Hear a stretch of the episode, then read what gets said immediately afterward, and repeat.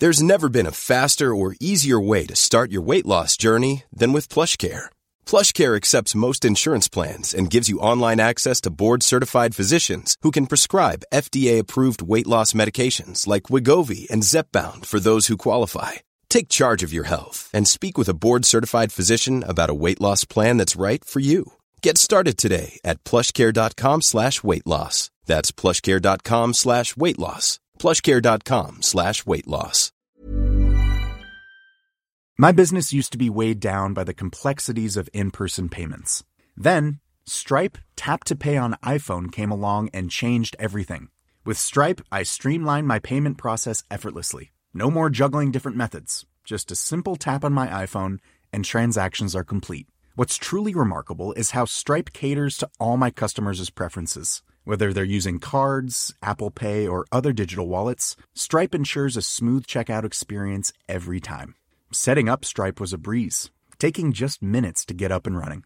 From local markets to global retailers, Stripe helped me expand my reach and grow my business with ease. To learn how Tap to Pay on iPhone and Stripe can help grow your revenue and reach, visit stripe.com/tapiphone.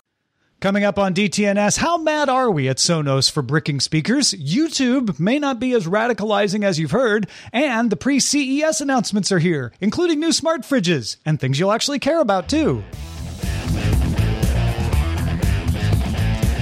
This is the Daily Tech News for Thursday, January 2nd, 2020 in Los Angeles. I'm Tom Merritt. From Oakland, California, I'm Justin Robert Young.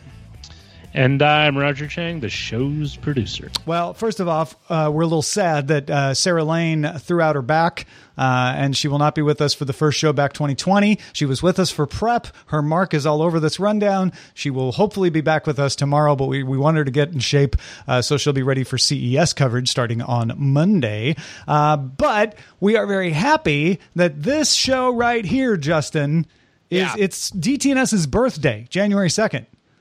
Yes, indeed, and we are thrilled for it to be. How old is DTNS turning? DTNS is now 6 years old, so entering into its seventh year as a show, making it the longest running tech show I've ever been on. That is amazing. Yeah. How does it feel? Because this is obviously the one that you control the most. Yeah, stunning for something that, as someone pointed out to me the other day on Twitter, is still temporarily named. I mean, I named it Daily Tech News Show as a placeholder for whatever I would eventually call it, and that name has stuck around. So, anyway, it does bring me back very quickly to over 6 years ago. When I was talking to you and you were in transition and I asked you, what are you going to do? He's like, I don't really know. And I kind of giggled because I knew that there is Tom Merritt is a daily tech news robot. And there is this is the purpose for which you were put on Earth. Absolutely. And I couldn't be happier that folks have supported the show well enough to keep us going into our seventh year. So thank you very much. Also, we enjoy doing Good Day Internet. That's the wraparound show that you get on Patreon. And today I told the story of my pursuit of wrestling merchandise for Justin Robert Young. And after DTNS, he will be unboxing that merchandise that I acquired for him there. If you want that, you got to become a member, patreon.com/DTNS. Let's start with a few tech things you should know. TikTok released its first transparency report on which countries recommend or submit requests for user data or to have content removed. Report shows that India and the United States had the most takedown requests from TikTok, 11 for India, 6 for the United States. China not listed in this, but that's because TikTok doesn't operate in China. Douyin is ByteDance's TikTok-like app in China and therefore not part of the TikTok transparency report. How interesting. Swiss President and Finance Minister Julie Maurer told broadcaster SRF that Libra has failed.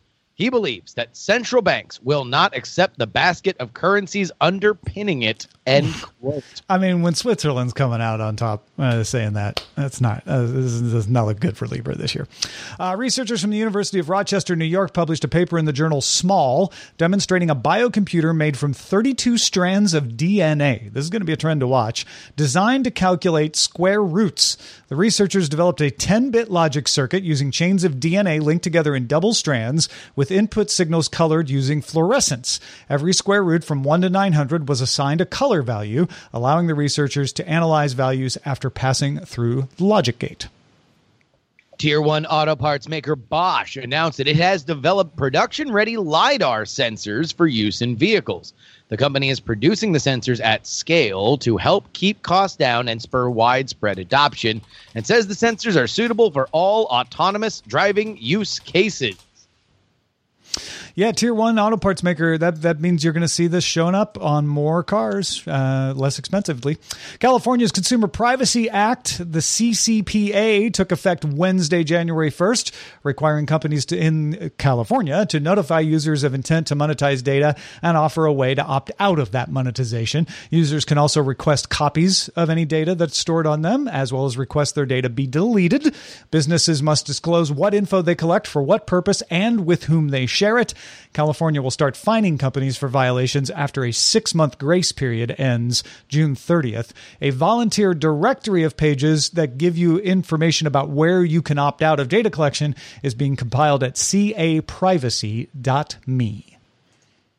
Tesla will begin delivering its first Chinese-made Tesla Model 3s to customers in the Shanghai Tesla factory starting January 7th.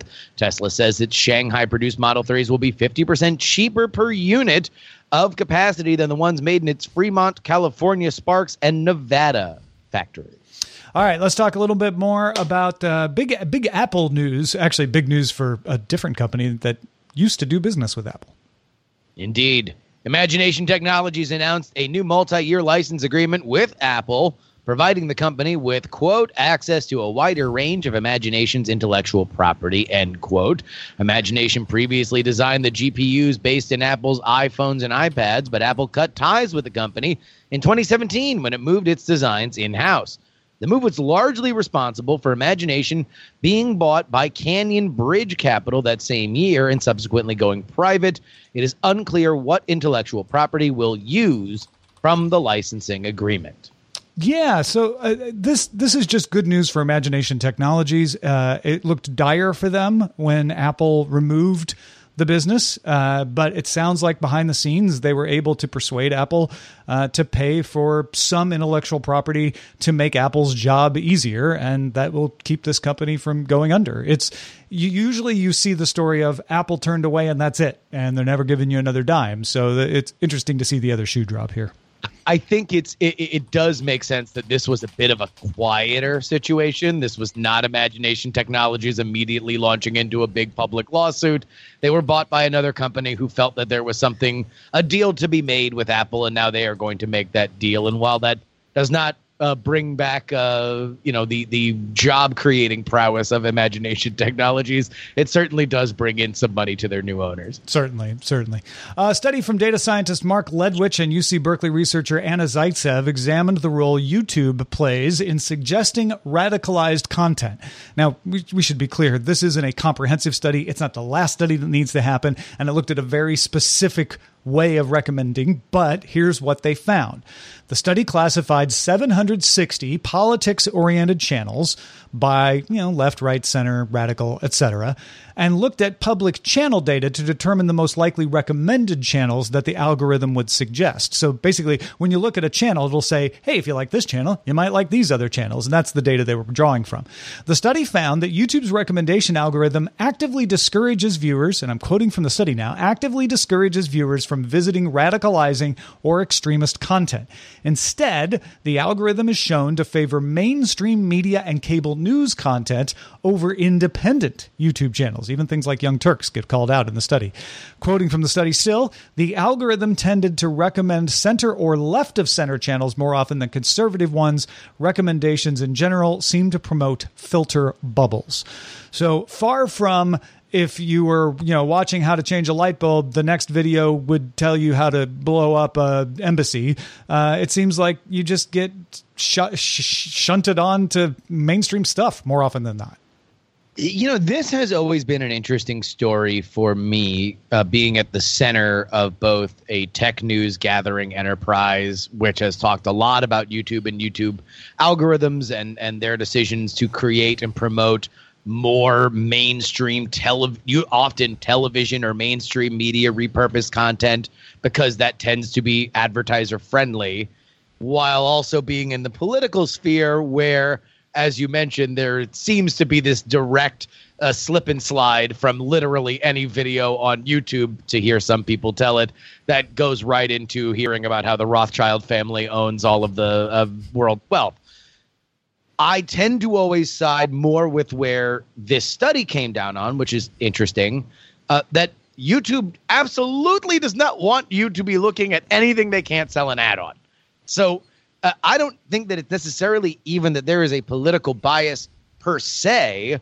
I think that CNN, MSNBC, and mainstream news outlets, which, you know, tend to, specifically in the MSNBC case, tilt left of center, are just the things that YouTube understands that they're going to be able to sell an ad on top of, where they don't know, even with the Young Turks, something that makes its living on YouTube. Not everything they do is going to be advertiser appropriate.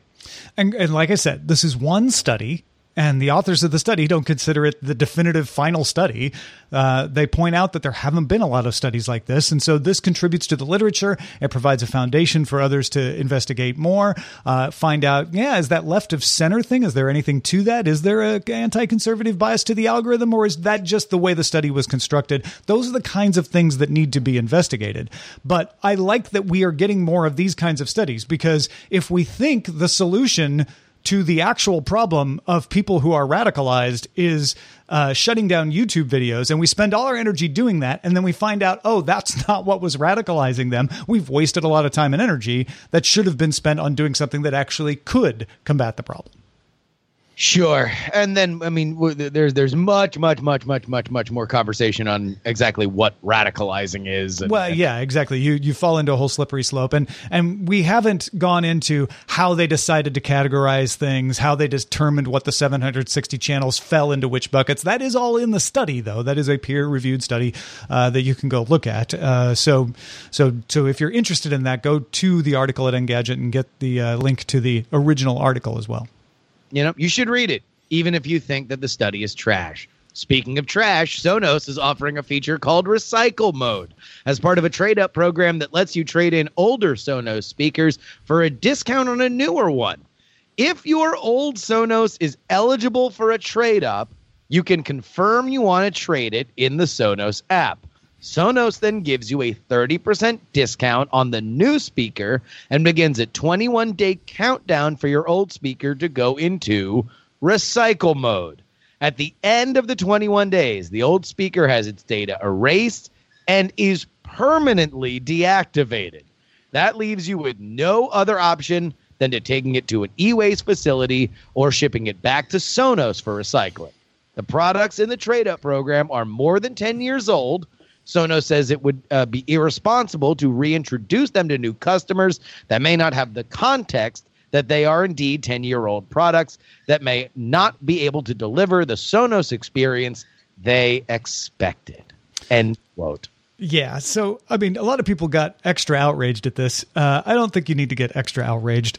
This is really a kind of a more flexible way of doing it than what Apple or Microsoft or any of these trade-in programs do, where they make you send the device to them. You don't get to resell that either, right? You send the device in, and then they give you a discount on a new device, or they give you a credit towards a new device. What Sonos is saying is, look, we're going to give you the 30% discount. Then we're going to shut down your old speaker because we don't think it's a good idea for other people to get this speaker that's 10 years old. And rather than making you ship it to us, you have the option to ship it to us, so we'll recycle it, or you can just go recycle it yourself. But we want to keep it out of the ecosystem. It's that last part, we want to keep it out of the ecosystem, that I do have a problem with Sonos. It's like, look, if you're not going to take it back, I don't think having these out there is really going to cause confusion. It's certainly not going to undermine the market for your new stuff. I find it ridiculous that you have to brick a speaker because someone wanted a 30% discount, because I can go sell my old Sonos speaker right now without getting the 30% discount and cause just the same amount of so-called confusion. No, you just hit it. This is a non-story. This is Sonos saying, we would like to buy the ability to keep this ecosystem as up to date as possible. We would like to buy that ability from you. You do not have to sell it. You are not compelled to sell it. Your old speakers do not automatically click into obsolescence. No, only if you get the discount. You are choosing for Sonos to buy the right to turn off your speaker permanently and then be sold for parts somewhere else. This is not a forced thing. The way that this is being covered and reacted to makes it sound like at year 12, your Sonos speaker starts ticking because they want to make sure that everybody has new speakers. That's not the case. If you don't want to do it, don't take their money. I mean, that is a fair point. You're starting to persuade me a little there, because if you look at it as, and it is optional, that's the key here, is you don't have to apply for the 30% discount. And if you don't ask for the discount, your speaker doesn't get turned off. It continues to work. And Sonos has been very good about supporting products 10 plus years, which most electronics companies do not do. So I want to give them lots of credit for that. I just don't see why they can't just give you the 30% discount. I don't know. I guess why give you the 30% discount if you're not giving them anything? Why? I mean, 30% deep discount. Like that is a good chunk of change off a new speaker that they are doing to make sure that nobody buys a speaker. All right, how about this? They're abdicating their responsibility when they don't make you send the speaker to them, because you might just throw it in the trash irresponsibly. Before you were saying that's a good thing for them, that they don't make you do that. Yeah, it is. Actually, it's good for them. And to be honest, this is such a small problem. How many people really buy used speakers? I know you exist, and there are three of you writing me an email right now saying, I do. But most people don't. It's not a huge market. I don't know. I guess you're right. It's a 30% discount for taking old speakers out of circulation and hopefully getting them properly recycled. Yeah, and offering you the ability to properly recycle it. This is a non-story. Hey, folks, if you want to get all the tech headlines each day in about 5 minutes, be sure to subscribe to Daily Tech Headlines. Hey, it's Danny Pellegrino from Everything Iconic. Ready to upgrade your style game without blowing your budget? Check out Quince. They've got all the good stuff, shirts and polos, activewear, and fine leather goods, all at 50 to 80% less than other high-end brands. And the best part? They're all about safe, ethical, and responsible manufacturing. Get that luxury vibe without the luxury price tag. Hit up quince.com/upgrade for free shipping and 365-day returns on your next order. That's quince.com/upgrade. The Claude 3 model family from Anthropic is your one-stop shop for enterprise AI. With models at every point on the price-performance curve, you no longer have to make trade-offs between intelligence, speed, and cost. Claude 3 Opus sets new industry benchmarks for intelligence. Sonnet strikes the perfect balance between skills and speed. And Haiku is the fastest and lowest cost model on the market, perfectly designed for high-volume, high-speed use cases. Join the thousands of enterprises who trust Anthropic to keep them at the frontier. Visit anthropic.com/Claude today. My business used to be weighed down by the complexities of in-person payments. Then Stripe Tap to Pay on iPhone came along and changed everything. With Stripe, I streamlined my payment process effortlessly. No more juggling different methods. Just a simple tap on my iPhone and transactions are complete. What's truly remarkable is how Stripe caters to all my customers' preferences. Whether they're using cards, Apple Pay, or other digital wallets, Stripe ensures a smooth checkout experience every time. Setting up Stripe was a breeze, taking just minutes to get up and running. From local markets to global retailers, Stripe helped me expand my reach and grow my business with ease. To learn how Tap to Pay on iPhone and Stripe can help grow your revenue and reach, visit stripe.com/tapiphone. It is time for the CES Product Parade. Hey. I know, I'm stealing your parade music. I'm sorry. Dell's new XPS 13 is leading the parade today. 13.4-inch display, 16:10 aspect ratio, claimed size of an 11-inch device. So they're saying we got a 13.4-inch screen in the same size as our 11-inch used to be. It's got a 91.5% screen-to-body ratio. That's the key. This is a lot of screen, optional 4K Ultra HD+, 9% larger keycaps, 17% larger touchpad, though it is still the scissor switch keyboard, so it's not the same as the XPS 2-in-1, which has a shallower keyboard, so you get that nice feel. 10th gen Intel i3 to i7, max up to 32 gigs of RAM, 2 terabytes of storage. They're claiming up to 19 hours of battery life. It has Wi-Fi 6 in it, and available January 7th in the UK, France, Germany, US, and Switzerland, and in February in other regions, starting at $999, and a developer edition that comes with Ubuntu coming February 4th to Canada, Europe, and the US for $1,200. Don't ask me why it's more expensive to get Ubuntu. That's an interesting situation. But yeah, people are going gaga over this new XPS, Justin. Yeah, you know, it seems like obviously that is an insane screen to body ratio. Like that is that and you know, I kind of wonder where the future of these kinds of products are going to go, whether or not you know, for laptops that's just where it is. We also got the Latitude 9510 2-in-1 coming March 26. No price on that, but it uses AI to improve system responsiveness. It says the battery is going to last up to 30 hours on that Latitude.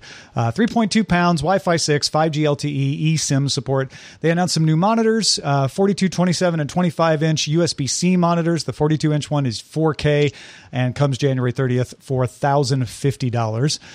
It's a few days before CES, which means we get an announcement from LG Display about rollable televisions. This is the third year in a row. But unlike prototypes from the past 2 years, this one rolls down from the ceiling instead of up from a base. Last year, LG Display, which is the division of LG that sells displays to everybody. They sell them to themselves, their own television department, but they're a separate division from the television division. So LG displays may show up in competing television manufacturers. Last year, LG said its foldable would show up in a television in 2019. It did not. This year, they're not making any promises about coming down from the ceiling. They also announced a 48-inch OLED display. Before the only one they had, the smallest one they had was 55, and some transparent displays meant for partitions in airline seats, so they could show your seat name with a transparent display, and plastic OLED designed for cars. But that ceiling rolling down, you know, like a projector, right? Yeah. Oh, what a feeling when you're rolling from the ceiling. This is a very, very interesting idea, specifically to not do it from the ground, where obviously people are going to walk and maybe trip and stuff like that. This is a lot more hideable and interesting. Klipsch is going to show off their smart sound bars. They've got a Bar 44 3.1 channel with Bluetooth streaming for $499 coming in the summer. Bar 48 now has Wi-Fi. That's an update to the old Bar 48, and a more compact design. That one's coming in the autumn for $699. But the pièce de résistance from Klipsch is Bar 54 with Amazon and Google Voice Assistant support. No mic, just to be able to tell your Echo or your Google Home, send some audio to that speaker. Also has AirPlay 2 if you're an Apple user. Wi-Fi 5.1.4 surround, 12-inch wireless subwoofer, and Dolby Atmos. That one's $1,500 shipping in the autumn. All three of these compare with a surround 3 unit to add 2 extra channels of surround. So the 5-point channel Bar 54 would become 7. The other 2 would become 5. That is a beast and a half. Oh, my Lord. It's curious that they don't have a mic on it. Would you assume that they would have had a mic? I mean, obviously, this is high-end kind of stuff, so you're probably networking it with other things. But I think it's a smart choice because they're saying we're not trying to make this a smart speaker. We're trying to make this an accessory to your smart speaker, and so we keep the cost down by not having to put that far-field mic array in there. Yeah. GE announced new additions to its connected home line. It's called C for GE, which is a horrible name, but it's actually a pretty good line. There's a hubless now 3-wire smart switch and hubless dimmers. So in other words, you can get their smart switches and their dimmers without having to buy a hub. Both devices can integrate with Amazon Voice Services and Google Home over Wi-Fi. So same thing. They don't have mics in them, but they can integrate. Bluetooth mesh for connecting to other C devices. So they're really trying to say you don't need a hub for our stuff anymore. Neither of these require a neutral wire for installation. So that's useful in older homes where you only have three wires to hook up. Now you can do a dimmer on three wires, and it includes an adapter for your bulb to prevent the ghosting and flashing that fourth wire, that neutral wire, is meant for. They're available in button, paddle, or toggle, so whatever you have in your house, you can keep it the same. And the dimmers can come with or without motion sensors if you want. GE also announced a wire-free switch and dimmer set. Those just attach to the wall with adhesive and operate on a coin battery. That gives you a 2-year battery life. That way you don't have to wire it into anything. Connects to AVS and Google Home devices over Bluetooth. And GE says wire-free motion sensor and wire-free remote controls will be coming along with a wire-free dimmer at the same time. All these devices start at $22.99, coming around the same time as the three-wire switches, which arrive Q1. The three-wire switches start at $40, and the dimmers due in Q2 start at $50. You know what this made me think of? Is 2020 the year where a lot of these smart home devices start getting, like, 7-Eleven cheap? Yes. Like, commodities to the point where it is just end cap at any random convenience store. $19.99. You don't need a hub. You just buy this thing. You don't the ones with the batteries, you don't even need to wire it. Just pop it on the wall. Yeah. Yeah.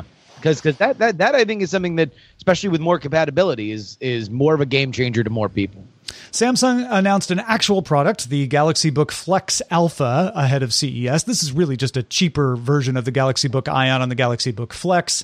13.3-inch 1080p QLED display, 10th generation Intel processor, 8 or 12 gigabytes of RAM, 256 or 512 storage, 17.5 battery life, and USB-C fast charging. The Alpha does not have the Qi wireless charging pad or the S Pen that the Galaxy Book Flex, not Alpha, has. Pricing for the Alpha starts at $830, available first half of 2020. Samsung has also been teasing something called Neon at neon.life. It's an artificial human project to be unveiled at CES. I'm sure we'll find out about it in the Samsung keynote.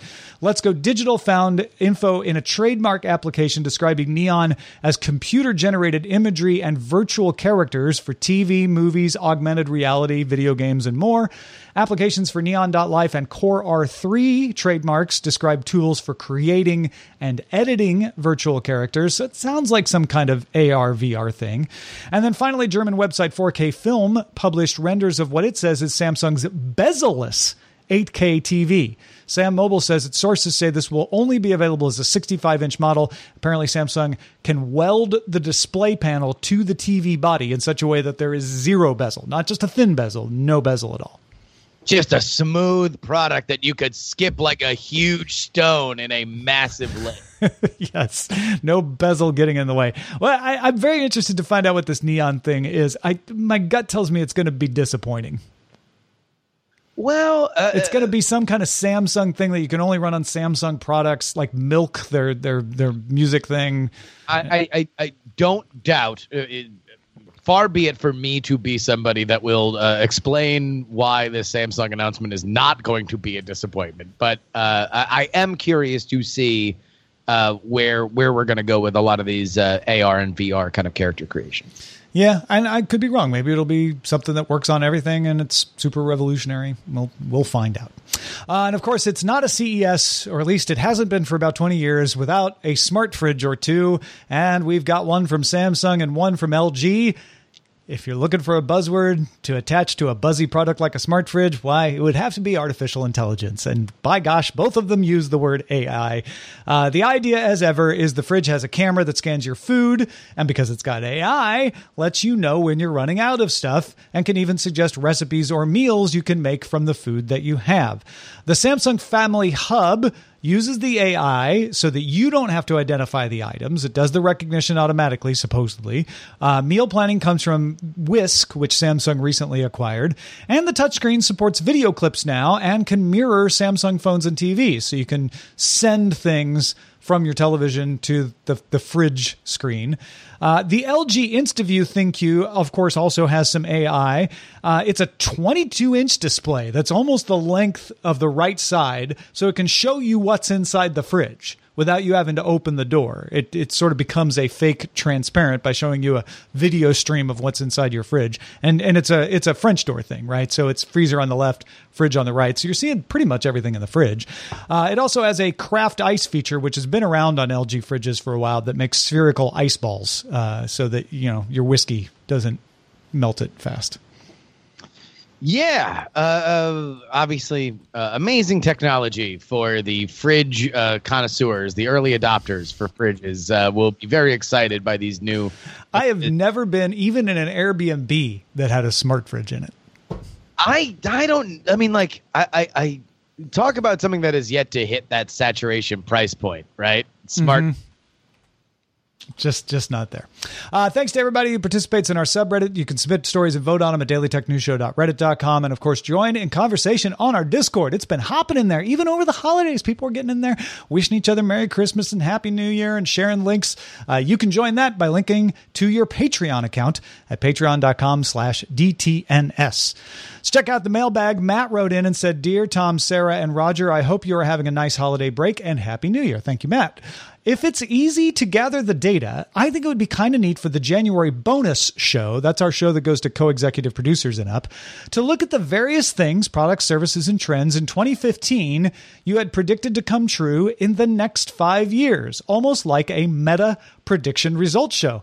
I love this idea, Matt. So our bonus show is usually looking back at the rundown from 5 years ago for that month, and we just pick stories that kind of catch our eye.